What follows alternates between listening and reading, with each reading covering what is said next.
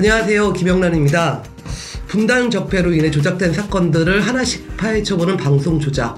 이제 8회입니다. 오늘도 우리 장경호 변호사님과 간첩사건 피해자 김호 씨 나오셨습니다. 안녕하세요. 안녕하세요. 아, 저는 그, 그, 지난 10여 년 이상 한결같이 대북 사업을 해온, 어, 김호라고 합니다. 네, 반갑습니다. 우리 김호 선생님 관련한 사건 얘기 좀 이따 하고요. 먼저 장경욱 변호사님, 그 5월 말이죠. 5월 말에 국제민주법률가 협회 변호사 세 분이 한국을 방문하셨습니다. 한국에 오셔서 어, 뭐 용산 미군기지라든가 그다음에 언론 보도에 의하면은 우리 북해 식당 이런 그 종업원 문제 이렇게 하셨 그런 걸 갖고 간담회 하셨다고 하는데 전체 이 변호사님 방문 일정들을 우리 장경욱 변호사님이 이제 주관하셨어요. 그래서 네네. 그런 좀 내용을 간단히 설명해 주시죠. 그 국제민주법률가 협회 그리고 아시아 태평양 법률가 연맹 공동으로 그 북해외 식당 기획 탈북 사건의 종업원들 네. 문제에 대해서 국제 진상 조사 계획을 가지고 있으시고요. 그 예비 실무적인 음. 준비 또는 남쪽도 방문해서 조사하시고 네. 또 북쪽도 방문해서 조사하실 예정인데 우선 남쪽에 오셔서 8월 말 9월부터 본격화되는 그 국제 진상 조사를 위한 준비 또 실태 파악 네. 뭐 이런 부분에서 저희 변호사들하고 간담회를 위해서 오셨는데 예. 그 외에도 국제민주법률가협회 뭐 아시아 태평양 법률가 연맹에서 뭐 유엔사 해체 선언에 어 만장일치로 또 참여하고 계세요. 그래서 민중당과의 어떤 어, 국제연대 문제 그런 간담회라든가 기자회견도 하셨고요.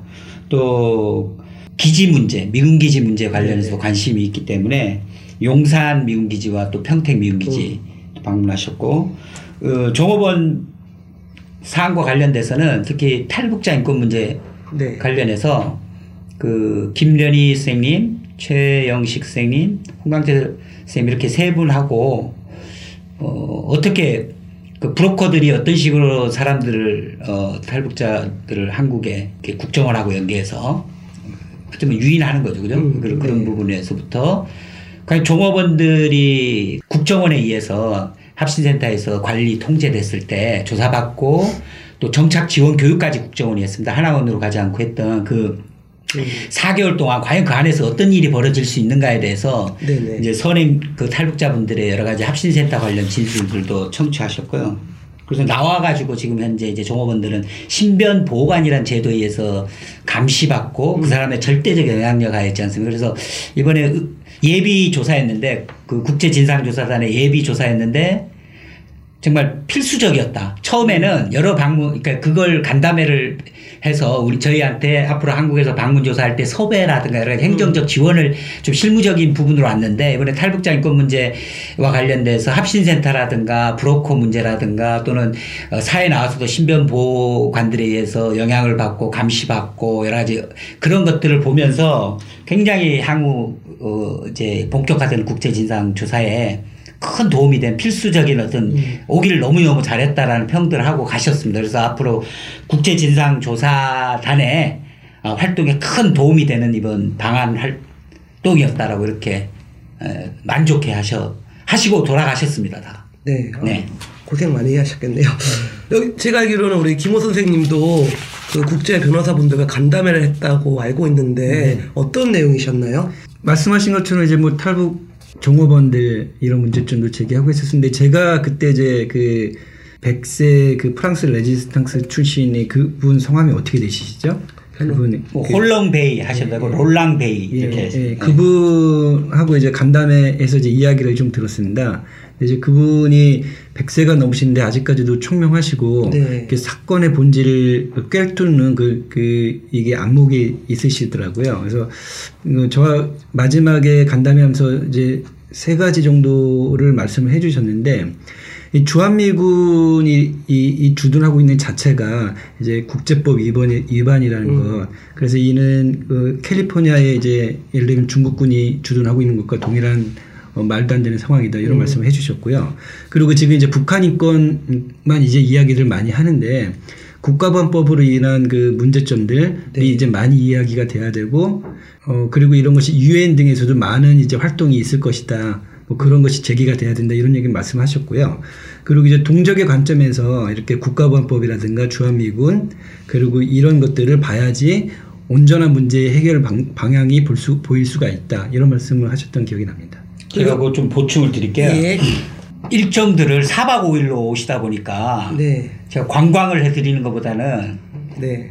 종업원 문제에 대한 이해도를 높이는 분단 현실의 이해도를 높이기 위해서 일정을 짜고 싶잖아요. 그래서 갑자기 생각이 나더라고. 그것도 오시고 나서. 네. 일정이 시작되는 가운데 어, 야, 국가보안법 피해자들하고 간담회 한번 하자라고 해서 제가 어, 변론했던 분들을 그래서 탈북자분들도 국가보안법 피해자 그렇죠. 분이 있잖아요 중국에 네네. 그분들하고 해서 우리 김호 선생님을 비롯해서 이렇게 국가보안법 문제를 어, 피해자로들과 인권 간담회를 했고요. 그때 이제 신학철 화백께서 한국현대사 6.25전 이걸 또 하고 계셨어요. 음. 인디프레스 갤러리라는 데서. 그래서 모내기라는 그림조차 남녘에서는 뭐 쟁기로 막 갈아내고 북쪽은 농촌 마을에 뭐 산도 있고 이러면 다 뭐 아름다운 초가집 거. 있으면 만경대가 되고 이런 어 해서 그 유엔의 개인 통보 제도를 통해서 그 모내기 신학철 화백에 대한 국가보안법 탄압에 대해서는 유엔에서 이건 말이 안 된다. 이래서 그 국가보안법 문제점을 권고한 그 영문 결정문이 있습니다. 그것도 다 공유를 해드리고 이렇게 만나 뵀는데 어 이번에 이제 이 저희가 결국은 왜 한국에서 이 진상 규명, 그 종업원 진상 문제라든가 이런 부분들이 네. 어려움과 오히려 이런 진상 조사라는 변호사들도 왜 오히려 인권을 옹호하고자 하는 변호사들도 종북몰이 당하는가. 음. 그리고 왜 이런 부분에서 어, 좀 더 우리가 이제 뭐 정부가. 촛불혁명으로 바뀌었는데 네. 왜 이렇게 국가보안법 남북 화해를 추구하는 정부가 왜 국가보안법 폐지를 안 하고 있죠? 계속 같은 질문을 하세요. 왜 진상규명을 킨타나 보고관도 얘기했는데 왜 안 하죠? 그러면 제가 결론이 국가보안법 때문입니다라고 얘기했고 그래서 국가보안법 이해를 한국인들은 옆에 국가보안법을 달고 사는 사람들. 국가보안법이 있는 상황에 전제해서 거기에서 노예가 된 사고하고 이거 없이는 사고하지 못하는 음. 그래서 결국 뭐냐면 어떤 문제 해결의 능력이 없다 우리 이 국가보안법에 포로가 된 사람들은 음. 그걸 깨우치고 싶고 우리 민병 간담회 했을 때 국제민주 법률가 연맹 아, 협회와 아시아 태평양 법률가 연맹에 북쪽 단체도 가입돼 있는데 네. 민병 가입하십시오라고 했을 때 그 답변을 계속 못 듣는 거 아닙니까? 저 개인만 지금 가입돼 있는 거 이게 한국 사회 문제라는 걸 알, 알, 아시고 가셨고 특히 국가보안법 피해자들과의 간담회를 통해서 굉장히 놀라하셔요. 특히 탈북자들이 합신센터에서 조사. 그 하는 것에 대해서 그러면 이 한국이 법이 있냐 그런 질문이 나오는데 저는 외국 변호사들한테는 이 한국 사회가 법이 있냐 이런 얘기를 듣는데 한국민 제가 합신센터 얼마나 떠듭니까 이 방송을 듣는데 과연 한국은 법이 있냐가 아니라 한국이 북보다는 훨씬 인권이 선진국이고 이 민주화가 됐고 이런 거좀 엉뚱한 얘기를 지금 오히려 추궁당하는 제가 추궁당하는 누가 정상이고 누가 비정상인지 알 수 없는 이런 상황에 우리가 처해 있다. 국가보안법 문제에 대해서 외국 변호사들의 질문 이거 정말 파시즘 체제인데 지금 촛불혁명에 의해서 파시즘 체제 극복한 정권이인데 왜 국가보안법이 존재합니까? 이 질문에 대해서 우리 한번 대답해 보세요. 우리 다 답이 그거예요. 모르겠습니다였어요.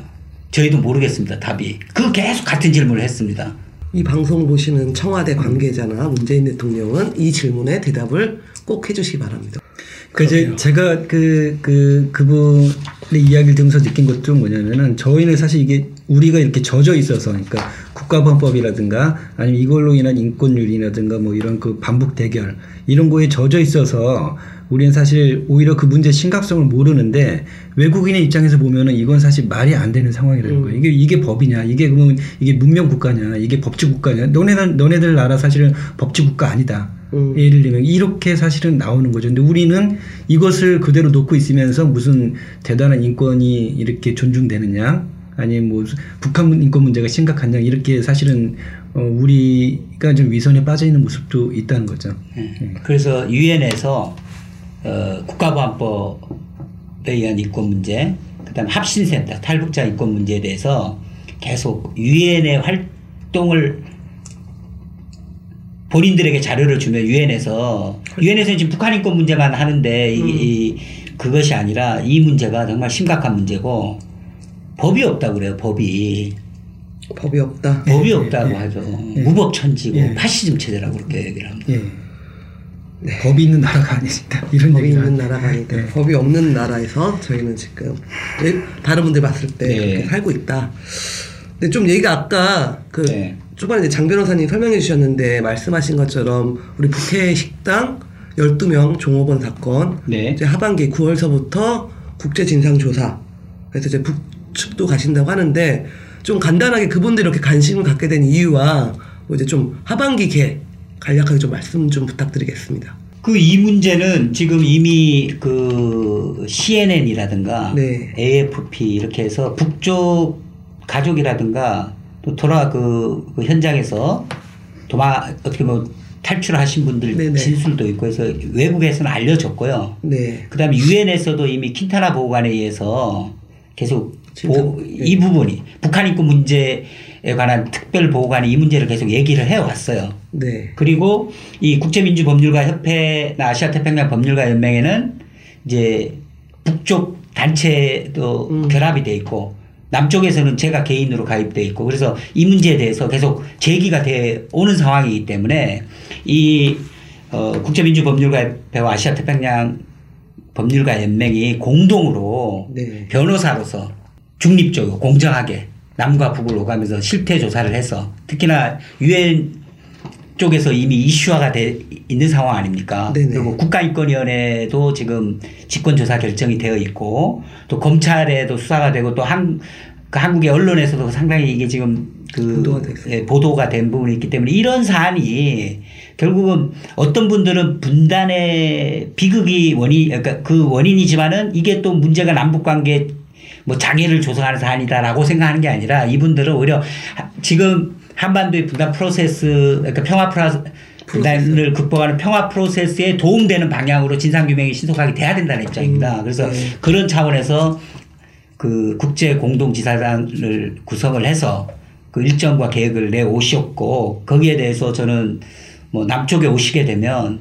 뭐 행정적인 지원을 전폭적으로 해드리기로 그렇게 했습니다. 그래서 이분들 오시면 뭐 국가정보원이라든가 또 합신센터도 방문해 보시려고요. 또 통일부, 또 외교부 그렇죠 관련된 단위들을 다 만나고 또 유엔 인권사무소 국가인권위원회 또는 검찰 또는 아까 했지만 신변 관리하는 신변보호관들 경찰청에도 연락해서 또 이분들 지금 어떻게 보면 숨어 있는 지배인서부터 12명 전부를 면담을 하려고 그러고 그래서 제가 아마 오더라도 그 정부 기관이라든가 그 지배인이나 12명 피해자들 만나기 어려울 수도 있다라고 했는데 음, 그런데도 이렇게 오신 게 상당히 저희로서는 부담스럽다. 어? 이렇게 일정을 섭외해드리고 뭐 공문이야 그쪽에서 그 국제 민주법률가협회에서 마- 이제 만, 하신 공문이지만 제가 좀 확인을 해드려야 될 거 아닙니까 이렇게 예, 예. 근데 이분들 말씀은 면담을 거부하는 것 자체가 아주 객관적으로 큰 증거다. 음. 진상규명에 중요하다. 피해자들을 만나지 못하게 하면 그게 그대로 증거다. 음. 진상규명에. 뭐 그 얘기를 하시니까 제가 또 드릴 말씀이 없네요. 제가 우물한 개구리였던 음. 상황이었다라는 걸 반성하게 됐습니다. 네, 그럼 어쨌든 올해 9월 이제 최선 뭐 8월 말 이렇게 네. 일정이 지금 해서 어, 5명, 5명 최소 5명에서 7명의 대표들을 구성해 가지고 그렇게 진상조사단이 한 번에 되지는 않지 않겠습니까? 그렇죠. 계속 진행될 예정입니다. 네, 알겠습니다. 저희도 이제 어, 조작 방송에서도 아직까지는 그 12명 북해 식당 해외 종업원 식당 문제 기획 탈북 사건 아니, 조작 유인 납치 사건이죠. 이미 언론 보도에 이렇게 됐으니까 그 사건에 대해 저희가 아직까지 좀 분석이나 조명을 못 하고 있는데 저희도 뭐 이런 변호사님들 국제 변호사님들의 흐름에 맞춰서 언제 한번 이제 방송으로 집중적으로 한번 다뤄봐야겠다는 생각이 듭니다. 이제 이제 오늘 이제 본 방송으로 좀 들어가 볼 텐데요. 제 옆에 계신 분이 어, 대북 사업, 그러니까 북한 대북 사업이라고 하면은 뭐 뭐까지 무엇인가 북과 관계된 북측 사람들 만나서 공동으로 추진하는 사업을 하시던 분이었습니다. 네, 어느 날 갑자기 간첩으로 구속되셨습니다. 어, 그럼 일단 먼저 그러면 이제 우리 김호 선생님 하셨던 그 대북 사업, 북과 같이 했던 사업은 어떤 것이 있나요? 그래서 저희가 어, 지금 하고 있는 것은 이제 인공지능 기반의 얼굴 인식을 개발을 해왔습니다. 그래서 이 개발을 해온 그 역사는 한 10년 이상 됐고요. 그리고 이 기술력이 국내에선 최초로 인터넷 진흥원에서 저희가 최초로 인증을 받았고 인식률이 기술력이 제일 좋았다는 거죠. 그리고 2015년도에 미국 사무성 NIST에서 저희가 국내 최초로 인증을 받았어요. 음. 그 당시에 저희가 기술력이 세계 3위를 기록할 정도였으니까 물론 그 이후에는 성적이 좀 떨어졌지만 2015년도에 저희가 세계 3위 기술력 인증할 정도로 상당히 높은 기술력을 저희가 확보를 했었습니다. 그래서 그것을 기반을 해서 저희가 2018년도에는 그 평양이나 해주에 음. 그 코리아 인공지능을 코리아 인공지능 센터 같은 것을 건립을 해서. 좀 더 세계적인 추세로서 개발을 해 나가자 음. 이렇게 사업을 추진하고 있었던 중이었습니다. 그럼 그런 이제 인공지능 얼굴 안면 인식을 이제 북측에 있는 네. 분들하고 같이 예, 하신 예. 거죠? 제가 이제 중국에서 이제 북쪽의 개발자분들에게 네. 이제 취업 비자를 발부를 하는 거죠. 중국 법인에서. 음. 그럼 이제 중국 법인에서 발부를 하기 때문에 중국 법인이 고용을 하는 형태인 거예요. 네네. 그리고 거기서 저희는 이제 중국 법인하고 이제 진행을 형- 하는 형태였던 거죠. 그러니까 제3자 무역 형태로 음. 진행을 해서 계속 그렇게 어, 외주 하청의 형식으로 제가 개발을 진행을 같이 해, 해왔던 겁니다. 네. 그럼 아까 잠깐 말씀해 주셨는데 네. 일단은 좀 오랫동안 하신 것 같아요. 이제 아까도 이제 말씀하신 것처럼 예, 예. 어떤 과정과 그 어떤 과정을 통해서 이렇게 대북 사업을 추진하게 되셨는지 음. 그것 좀 말씀해 주시면.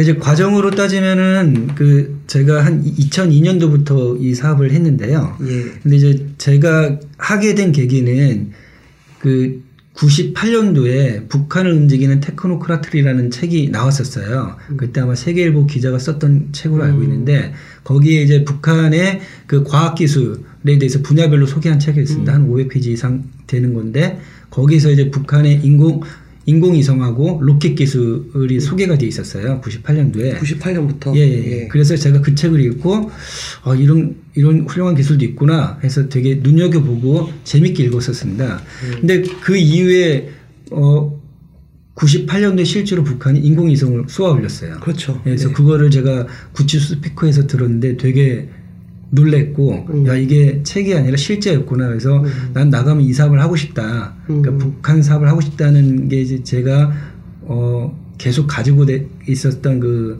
생각이었어요 그래서 2002년도부터 이제 이 사업을 진행을 하면서 그때 제일 처음에는 제가 인, 인터넷 종합 쇼핑몰을 운영을 했었습니다 네. 북한 그, 그 상품들 이렇게 운영을 해서 뭐 술 뭐 이런 거. 예, 뭐 술도 판매를 하는 건강식품도 내지는 농산물도 있고 그 당시 1차 상품이 많았으니까요. NK몰 같은. NK 뭐 근데 그렇죠. 근데 제가 그때 가장 잘 꾸민 쇼핑몰이었어요. 아. 그러니까 종합 쇼핑몰로서는 제가 처음이었거든요. 그래서 이걸로 사업을 계속 해오다가 이게 사실은 어 1차 상품이라는 게 좀 어려운 부분이 있어요. 1차 상품이라는 게 어려운 부분이 뭐냐면 이제 가격 경쟁력도 있어야 되고 품질 경쟁력이 있어야 음. 되는데 뭐 외양의 포장이라든가 이런 게좀 많이 떨어지거든요. 그러니까 네네. 그리고 그 자기 제품을 어떻게 장점을 이렇게 어, 효과적으로 이렇게 선전하느냐 이런 것도 많이 떨어져요. 음. 그러다 보니까 제일 처음에 인기가 좀 있었었는데 그게 점차 좀 시들어졌고 그래서 이제 제가 2000년대 중반부터 어, IT 쪽에 그, 그 아웃소싱으로 전념을 해서 음. 그때 받았 그때 이제 저희가 KT의 그 개발 외주를 제가 받았습니다. 네. 그래서 그때 시작을 한 게 얼굴 인식이 됐던 거고 음. 그때부터 2018년도까지 계속 어, 얼굴 인식을 인식률 기술을 높여왔던 거죠. 점점 이제 진짜 완전 정밀하게 예, 예, 거죠. 기술력을 영화에서 보는 것처럼 찍 하면 뜩 그렇죠. 들어가는. 예, 예. 예 를 들면 한 명 등록했을 때의 이 얼굴 인식 기술력과 네. 10명을 등록했을 때 얼굴 인식 기술력, 음. 100명, 1000명, 만 명 틀리거든요. 그렇죠. 그러니까 얼굴 인식 자체가 뭐 다 개발한다고 해서 동일한 기술력이 아니거든요. 아. 그러니까 저희는 만 명, 2만 명을 등록해도 음. 그럼에도 불구하고 다양한 조건에서 인식되는 것을 목표로 해왔기 때문에 되게 높은 난이도가 필요한 기술력이거든요. 네. 이제 그것을 계속 개발을 해왔던 겁니다.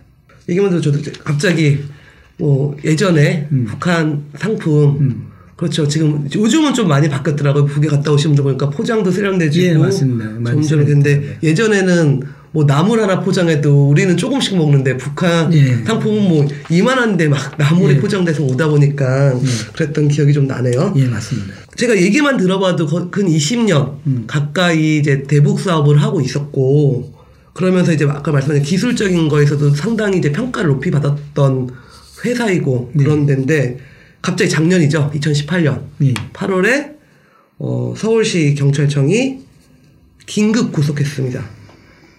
그 당시 상황 좀, 좀 말씀해 주실 수 있을까요? 아, 당시 그 체포될 때 예, 그 예. 상황이요. 예, 예. 그래서 뭐 김이라도 뭐 그럴 텐데 그런 그러니까 이제 제가 사실은 저도 좀 당황스럽고 황당했던 게 사실 2018년도 그러니까 이제 8월이니까 제가 그때도 동일하게 우리 그 개발팀하고 개발 업무를 보고 있었어요. 네. 그러니까 이제 워낙 뭐 저희가 다른 뭐 정치적인 이런 것 하고 무관하게 경제사만 해왔기 때문에 뭐 사실 이건 아예 생각하지도 못했던 일이고 제가 그 전날에도 업무와 관련돼서 문제점들 네. 앞으로 개선해야 될 방향들 이런 것들을 어 저기 정리해서 보내고 그리고 우리 개발팀이 그 다음날 답변이 왔는데 제가 그걸 못 봤죠 당연히 아. 체포가 됐기 때문에 그러니까 그만큼 저는 일만 해왔던 겁니다 그러니까 근데 이제 그날 그 이른 아침에 이제 저한테 이렇게 경찰이 이제 국보법 위반입니다 하고 이렇게 이야기를 하길래 정말 황당스러웠어요. 예. 이거는 뭐 생각하지도 못했었던 거고 그래서 이제 그때 제가 물론 이제 지금이야 좀 여유를 좀 찾았지만 그 당시에 좀 경악스러워서 좀 분노도 표출을 하고 이 지금이 이명박 정부 박근혜 정부도 아닌데 그렇죠. 문재인 정부에서 국가보안법이라는 게 말이 되냐고 이 들아 하면서 제가 그 경악을 금치 못했던 그런 상황이었어요. 그렇게 해서 체포가 돼서 신정동 그 대공문실로 이제 이송이 됐죠. 그러니까 그 당시 언론 보도만 해도 뭐 이제 뭐 문재인 정부 들어, 들어서서 첫 번째 간첩 사건이다라고 음. 얘기를 해서 다들 황당했는데 그 변호사님 그, 그 당시 우리 김호 선생님이 이 국가보안법 위반 혐의로 구속되신 그 경찰이 주장하는 그 혐의와 증거가 무엇이었나요? 제일 좀 고록스, 고록스러운 게, 네. 뭐, 방위사업청의 뭐 경계, 철책선, 해안 쪽 경계, 네. 그 경계 또는 그 비무장지대 전방의 경계 시스템, 음.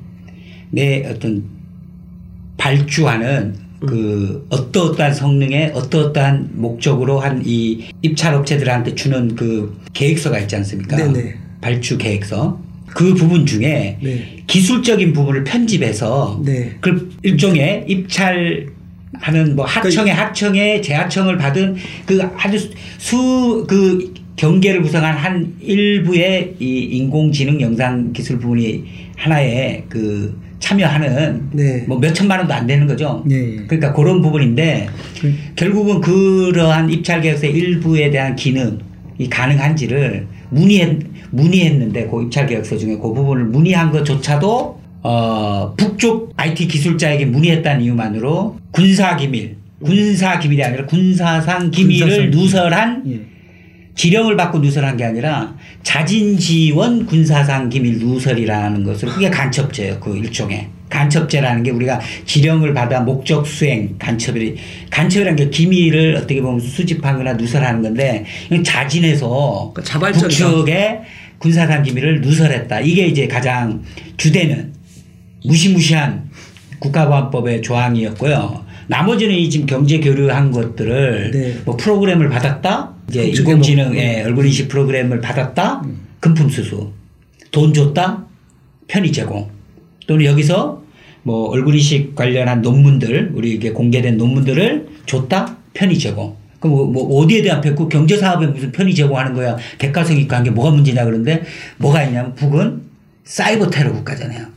모든 여기에 나오는 뭐 해- 해킹이 뭐 아닌 거 없잖아요. 농협도 북 소행이 한- 아닌 게 없어요. 전 세계에 나오는 거. 농협, 디도스 뭐 이러다 보니까 사이버 테러를 자행하는 북 그리고 해외에서 5.24 조치 이후로 그 대북 제재로 인해 가지고 막혀 있는데 불구하고 뭐 중국 법인을 통했다 하더라도 음. 남쪽하고 하게 되면 그쪽에 나와 있는 북쪽 사람들은 다 보위부의 승인을 받고 남쪽하고 한다는 게 보위부에 다 보고가 됐고 그러면 그 프로그램에 그죠? 누가 누군가 있다. 악성 뭐 이렇게 바이러스라든가 이런 걸 해서 남쪽에 제공하는 각 공공기관과 여기에 사이버 테러를 일으킬 위험성을 배제할 수 없다. 배제할 수 없다는 거예요. 그러니까 결과도 없어요. 없어도 이건 위험한 거야. 그냥 북이 위험하고 예? 또 방위사업청 지- 부분은 이거 지금 남북이 대치해가지고 그, 그 북이라는 적으로부터 우리 방위하는데 그 어떻게 뭘 문의를 그런 부분을 문의해 가지고 기술 그 입찰에 참여하려 하느냐 너 너가 그러니까 잘못된 사람이야 그 비난 받아야 돼. 그 그게 다 뭐 판사도 그런 식으로 얘기하고 응? 적을 감시하는 프로그램에 어떻게 적국의 기술을 이용하려냐 이게 다 비난의 핵심 요소고 그걸로 그냥 구속을 시키려다 보니까 이게 좀 촛불혁명 이후에 정권이 바뀌니까 또 증거까지 날조해서 영장까지 발부를 받은 겁니다.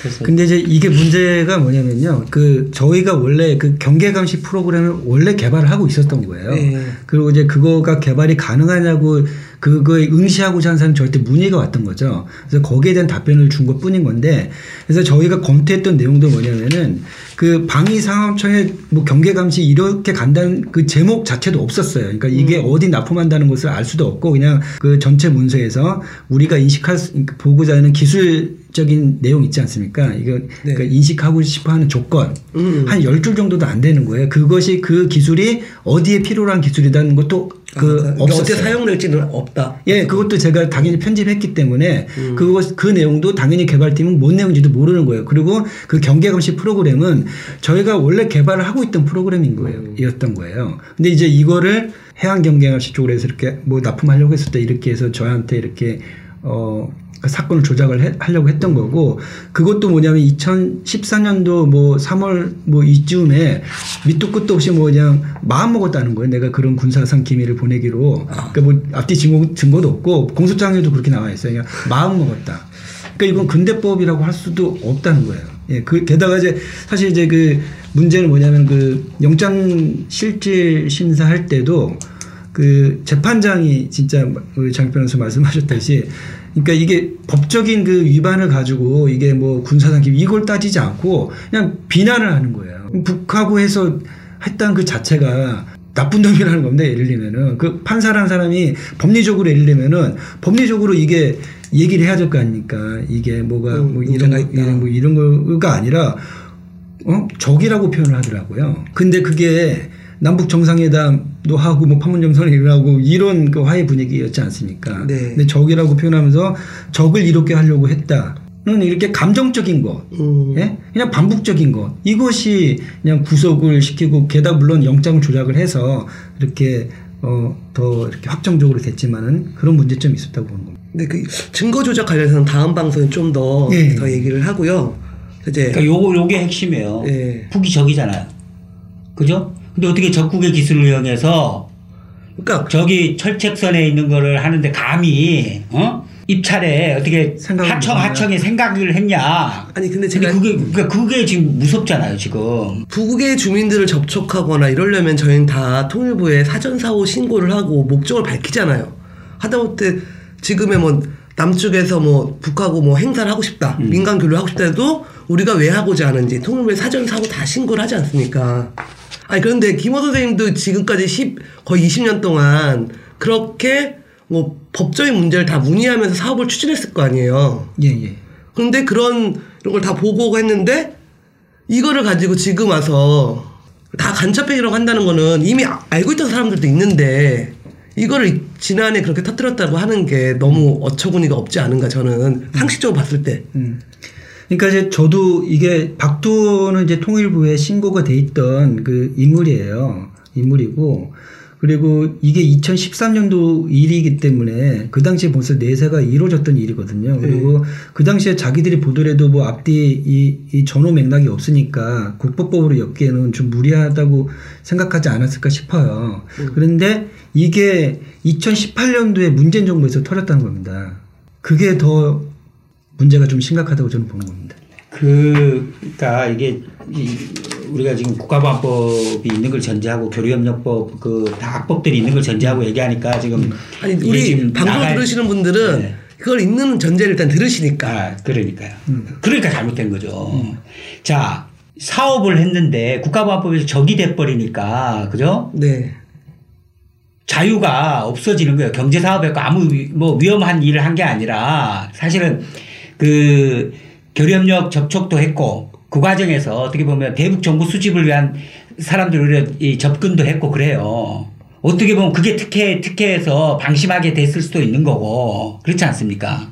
근데 북과 어쨌든 교류를 했는데 사이버 테러 위험성이 있을 뿐만 아니라 방위사업청 의 어떤 그런 부분에 왜 북의 기술을 하려고 했냐라는 하나의 국가보안법이 했는 이걸 해놓고 지금 계속 탄압을 하면 우리는 북하고 앞으로 예를 들어서 정보기술 협력은 어떻게 합니까? 이 앞으로 만약에 이 지금 교류 뭐 문재인 정권이 아니라 지금 있는 상황에서 어떻게 하냐고요. 그런 보위부가 여- 있고 예를 들면 끊임없이 사이버 테러를 하는 지- 각종이 있는 상황에서 그러면 승인을 받으면 할 수 있는 그건 해도 상관없습니까? 뭐 승인이 그렇게 큰 장벽이 되는 게 아니잖아요. 승인을 얻고 하든 안 얻고 하든 그러면 김호생 같이 중국에서 뭔가 미래를 앞서서 단두이라는 도시에는 이런 분들이 많이 있었단 말이에요. 끊임없이 만나. 그러면 일일이 다 그러면 정부 내그뭐 북쪽하고 하는 거 다 미주알 고주알 다 승인하면서 이렇게 해야 된다라고 하면 우리는 결국은 정부에 의해 가지고 승인 받고 특혜 받을 사람만 할 수 있고 그렇지 않은 사람들은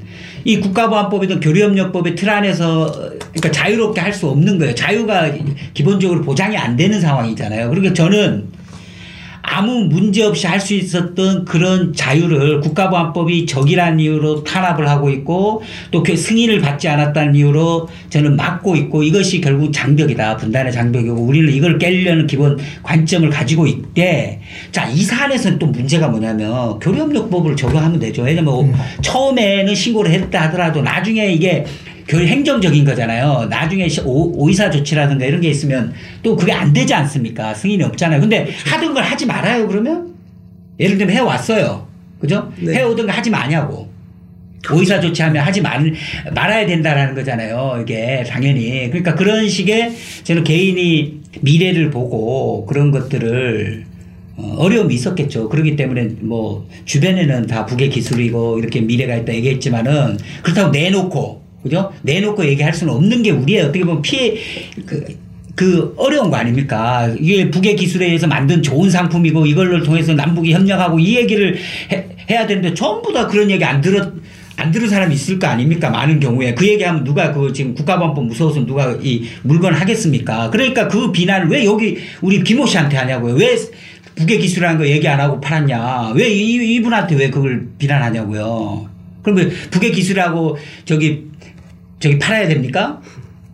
그러니까 그게 지금 이 우리 국가보안법이나 이 지금 원천적인 봉쇄된 자유의 문제라고 제가 얘기를 드리는 거예요. 예, 맞습니다. 저는 사실은 북을 적이라고 생각한 적이 없어요. 당연히 이런 거, 그, 뭐, 일정 정도 만약에 그런 해양법소로 뭐 교류법 정도가 있다면은 뭐 신경도 안 쓰고. 근데, 근데 이제 문제면은 이 교류 자체를 이렇게 적과 교류한다고 이렇게 몰아갔다는 거예요. 음. 예.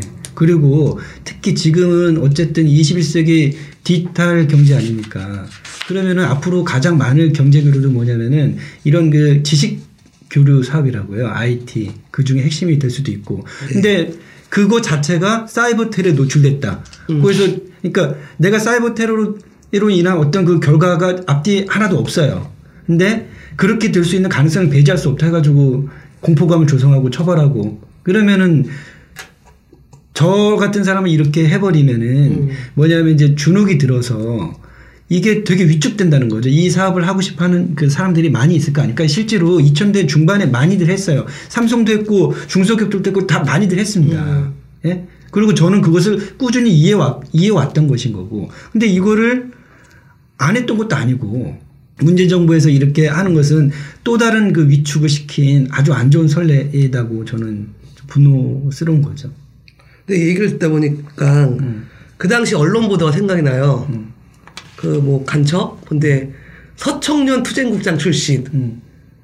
봤더니 1990, 1997년도. 7년도. 예. 지금도 거의 3, 몇 년입니까? 20여 년. 예, 이죠. 그래서 뭐라고 했냐면은 운동권 출신의 대북 사업가가 북이 만든 장비를 우리 군대에 납품 시도했다. 이러면서 보도에 대해서 제가 그걸 보고 좀 너무 어이가 없었거든요. 뭐 97년도에 서청 간부할 수 서청년이랑 서울 지역 총학생 연합 그 당시에 그 학생운동 단체인 건데요. 어 그래서 이렇게 보도해 이런 보도 자체가 저는 의도가 느껴지는 보도였고 뭔가 이 뭐 공안 세력들이 추구하는 게 있었다라고 좀 이 제목 자체를 뽑은 것 자체가 기사 자체가 이렇게 좀 보이거든요. 아까도 아까 열변서 우리 장 변호사님은 요거에 대해서 좀 어떻게 생각하시는지 이제 그걸 이제 법리적으로 설명하면 이적 목적이 있어야 어떤 그 국가보안법에서 처벌을 할 수 있어요. 이적 목적. 음 이적 목적은 주관적인 요소 아닙니까? 그렇죠. 이 양반이 뭐 북을 이롭게 할 목적이 있는지 뭐 관심법 아니 뭐. 자유민주적 어, 기본 질서를 위태롭게 하려는 위험성이 있는지 뭐 이런 걸 어쨌든 이 사람이 자꾸 경력을 봐요. 보라 그래. 음. 음. 아 어떤 사람이었냐 과거 어. 아니 나 내가 지금 그게 무슨 20, 상관이야? 내가 지금 내가 20년 전에 내가 서청년 투쟁극장 안 가고 상관이야? 지금 내가 지금 경제사과 아니, 하고 그게 무슨 상관이 있어요? 무슨 상관 아무 아무 상관이 없는 그러다 보니까 어떻게 되냐면 같은 행위를 그러니까 자유한국당에 소속이 돼가지고 대북 사업을 했으면 이런 일은 없었을 거 아니요. 그러니까 이런 얘기 되는 게 아, 대통령은 뭐 왔다 갔다 해도 아무 일 없잖아요. 네. 응? 진짜 공개적으로 해. 우리는 뭐 북쪽 만나려고 하면 뭐 단둥이나 이런 사람들은 내 단둥 가서 기업인들도 많이 몰래 해. 미래를 준비하는데. 그 신고해야 됩니까 그러면? 신고하면 됩니까? 지금 안 될 수 있잖아. 다 일일이 검증. 예를 들면 그런 자유가 없어진 거잖아요. 우리가 자유가 없는 상황에 있는 자유를 빼앗긴 사람들이 서총련 이런 세뇌된 게 있잖아요. 어, 서총련 트위터 보니까 뭐 천안함 침몰 관련해서 좀 비판적 의견을 가지고 있다. 그러면 이제 아 이 사람이 그 물품 뭐 이런 북쪽과 경제 사업한 것도 사이버 테러의 통로가 될 위험이 있는 거죠. 그렇게 위험성 뭐 이런 거다 응? 아 그쪽에 돈 준 게 아니 뭐 사업이나 좀 잘 되고 나서 돈 준 거면 모를까 그 기술자들 일했는데 돈 안 주냐고 그러니까 돈 급여를. 한 몇 년께 되니까 꽤 되더라고 그래도 뭐 꽤 돈 됐어요 그죠? 예, 한 10억 정도. 10억 정도 됐어. 그 금품 수수료 보면 아, 씨, 개성공단에 주신 분들은 뭐야? 다 핵무기를 핵무기로 되고 여기 준 부분이 통치 자금에 쓰여가지고 편의 제공이 된 거. 위험하다. 자유민주적 기본 질서를 위태롭게 한다. 아니, 그러니까 이게 지금 말이 되냐고, 지금, 여기가. 통치 자금을 해가지고, 나만의 적화 통일에 짜- 쌓일, 쓸 돈을 왜 그렇게 10억씩 줬냐니까 10억 너무 많이 줬냐, 막 이렇게 놀라시는 기자분도 있더라고. 몇 년과 몇 명이었는지는 모르고 그렇죠. 이게 사실은 그, 그 말도 안 되는 사실은 비용이었죠. 이제 여기 기준으로 따진다면은 싸게 지금. 예, 싸게 한 거고 사실은 어, 그런 부분 좀 제가 음, 잘 되면은 좀 더 잘해주겠다. 아. 미안한 마음도 있었어요. 근데 이제 그것을 가지고 10억 정도 간 게 대단한 무슨 그 공작 편의 그 제공, 공작 통치 자금 제공. 이렇게 간 걸로 이제 본 건데 나는 여기서도 이제 국가보안법에 가장 안 좋은 모습이 더 극락에 드러났다고 보는 거예요. 왜냐하면은 말씀하셨듯이 북과 관련돼서 사업하는 뭐 개성공단도 있고 기업들도 많고 저보다도 더 많은 사람들이 사실 돈 많이 갖지 않습니까? 오히려 근데 이 국가보안법 자체가 약자를 더 괴롭히는 거예요. 그러니까 만만한 만만한 약자를 더 괴롭혀 가지고 한남 괴롭혀서 공포감 조성하는 이런 거에 대한 그 제가 그런 악용을 하려고 하는 선례를 만들려고 하는 게 아닌가. 난 이렇게 해서 사실 좀더더 억울했던 거죠. 억울한 거예요. 아니, 그러니까 왜냐면 네, 억울한 우리가 방어 기제가 작동하잖아요. 그러니까 중국 법인을 껴서 계속 하면 교류협력법 위반도 안 된다. 그러니까 법리적으로는 우리가 이미 타- 악법에 의해 가지고 똘똘똘똘 묶여 있어요. 그죠? 우리가 이제 북쪽하고 경제 사업을 하더라도 다 승인 받고 하라 그러잖아요. 그죠, 그러니까 뭐 승인 받고 하는 거가 얼마나 처량한 거예요. 승인 받 승인 받을 수 있는 사람이 특혜요, 특혜요. 저희 같은 사람 승인도 안 해주겠죠. 뭐 안 해줄 수도 있고 그렇잖아요. 아니 어떤 사람 승인해주고 어떤 사람은 승인 안 해주고 이게 웃기는 거잖아요. 그다음에 어떤 사람의 경력으로는 이적 목적이 입증되고 네. 같은 행위를 해도 이런 상황이니 그게 뭡니까? 그런 거를 국가보안법하고 하나로 연결된 분단의 비극으로 알고 우리가 자유를 회복하고 우리가 아 우리 마음대로 북측하고 해외에서 만나서 응? 한반도 평화 문제에 대해서 토론도 할 수 없구나.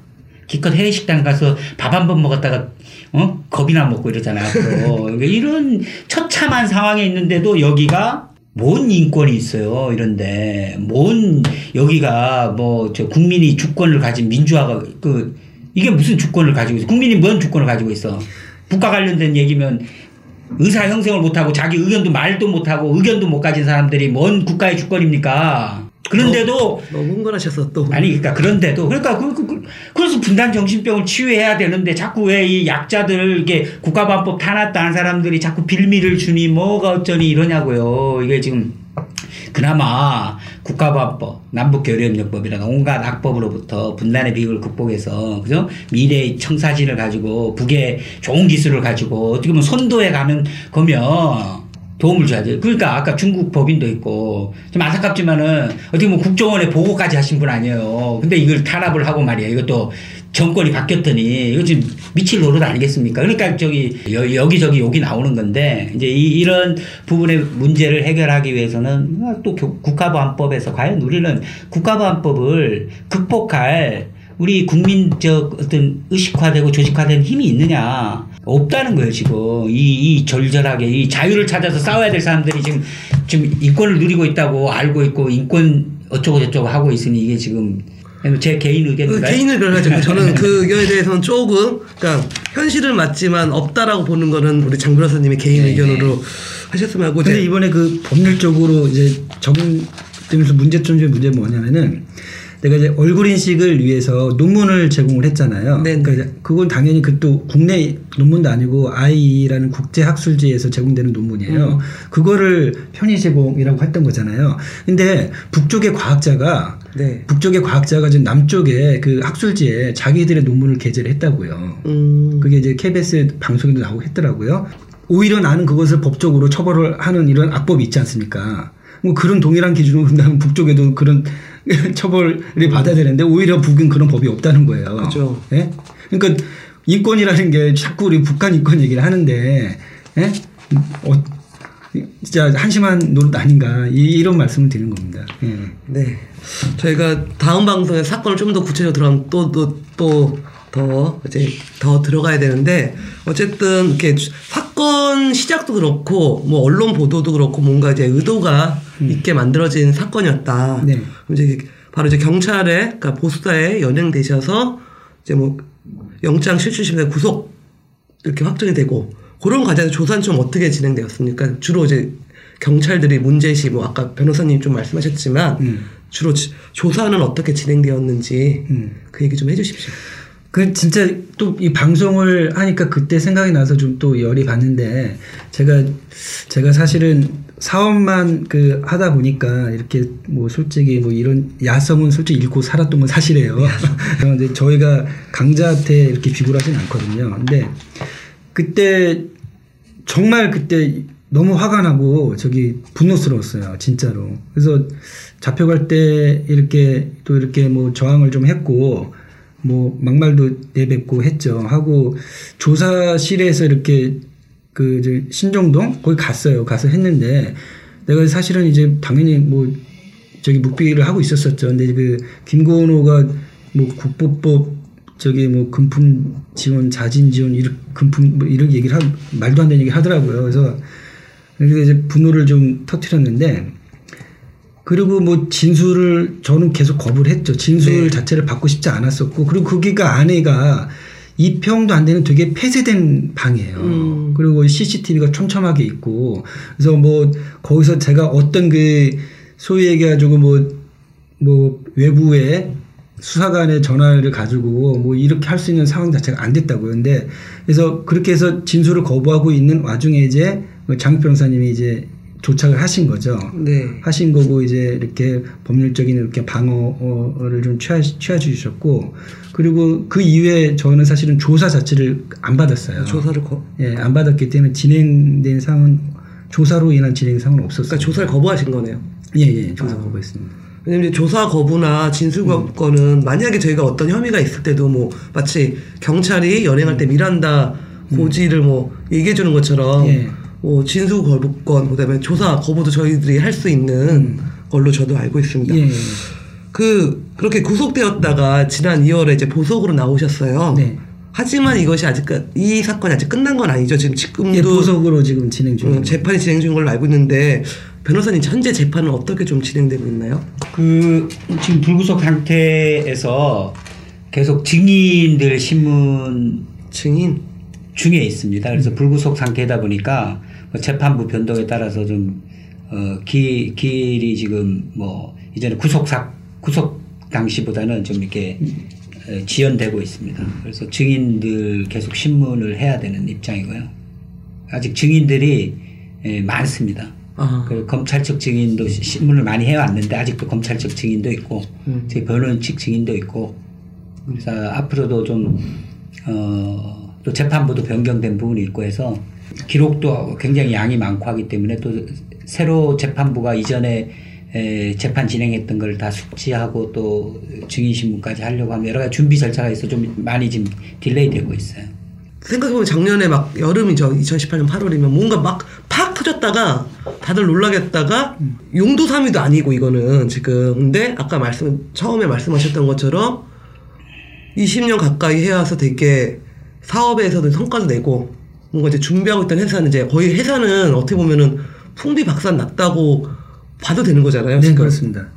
그래서 아 좀 되게 막 뭐라 해야 돼 참담한 심정인데 저희가 이제 오늘 일단 이 김호 선생님의 그 대북 경제 협력을 통한 사, 그 사업에 대해서 공안 세력이 간첩 혐을 씌워가지고 이제 어떻게 보면 이거에 대해서 겉에만 좀 살펴봤어요. 다음 방송에 이제 본 구체적으로 들어갈 텐데 작년에 제가 언론에서 이런 말이 있었어요. 아까 제, 저도 말씀드렸던 것처럼 문재인 정부 들어서 첫 뭐 1호 간첩이다.